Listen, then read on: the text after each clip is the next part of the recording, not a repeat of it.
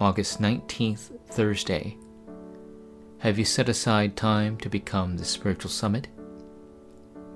You don't need to emphasize formality or make a resolution. Just think of it as taking something out of your pocket, confirming it, and putting it back in. If you believe that Jesus is the Christ, you are truly saved.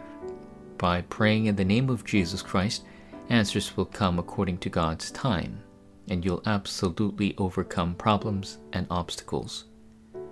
In addition, you'll be completely liberated from sin and curses and enjoy true freedom and peace. Ultimately, God will protect and guide you to the very end of the age. Blessings that have already come. Exodus chapter 2, verse 10.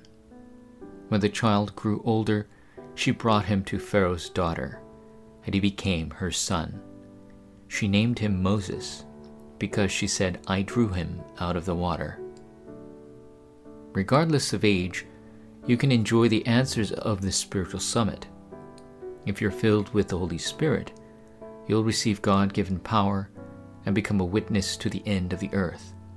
Who will stand at the place of the spiritual summit? Number one, the status and authority that have already been given. Within the cultures of idols and darkness, those who've been called out of both their family lines and backgrounds to become children of God are the spiritual summits.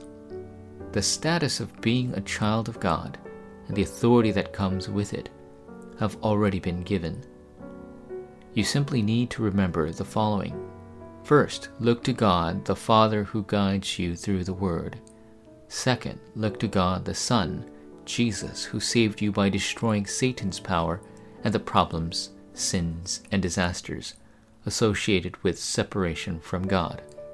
Finally, constantly keep in mind and look toward the God, the Holy Spirit, who is unseen and works even now. The time when you connect with the triune God is in fact the time when Emmanuel is fulfilled in your life. Number two, Moses' life journey. Moses, who lived in the royal palace as a child until he became a young adult, equipped himself with the gospel and skills. He learned the gospel from his mother Jochebed, who went into the palace as his nanny and later received the highest level of education in college. Later, when he fled to Midian, Moses learned the mystery of prayer more deeply and even wrote the first five books of the Bible.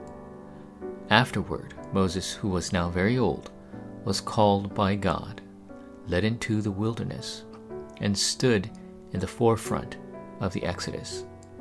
Just as Moses' entire life was within God's plan, you who have been called as the spiritual summit must remember that God is meticulously guiding you right now. Dear God, thank you for calling me as the spiritual summit. With the power given by you, guide me as I go into the world. I pray in the name of Jesus Christ. Amen.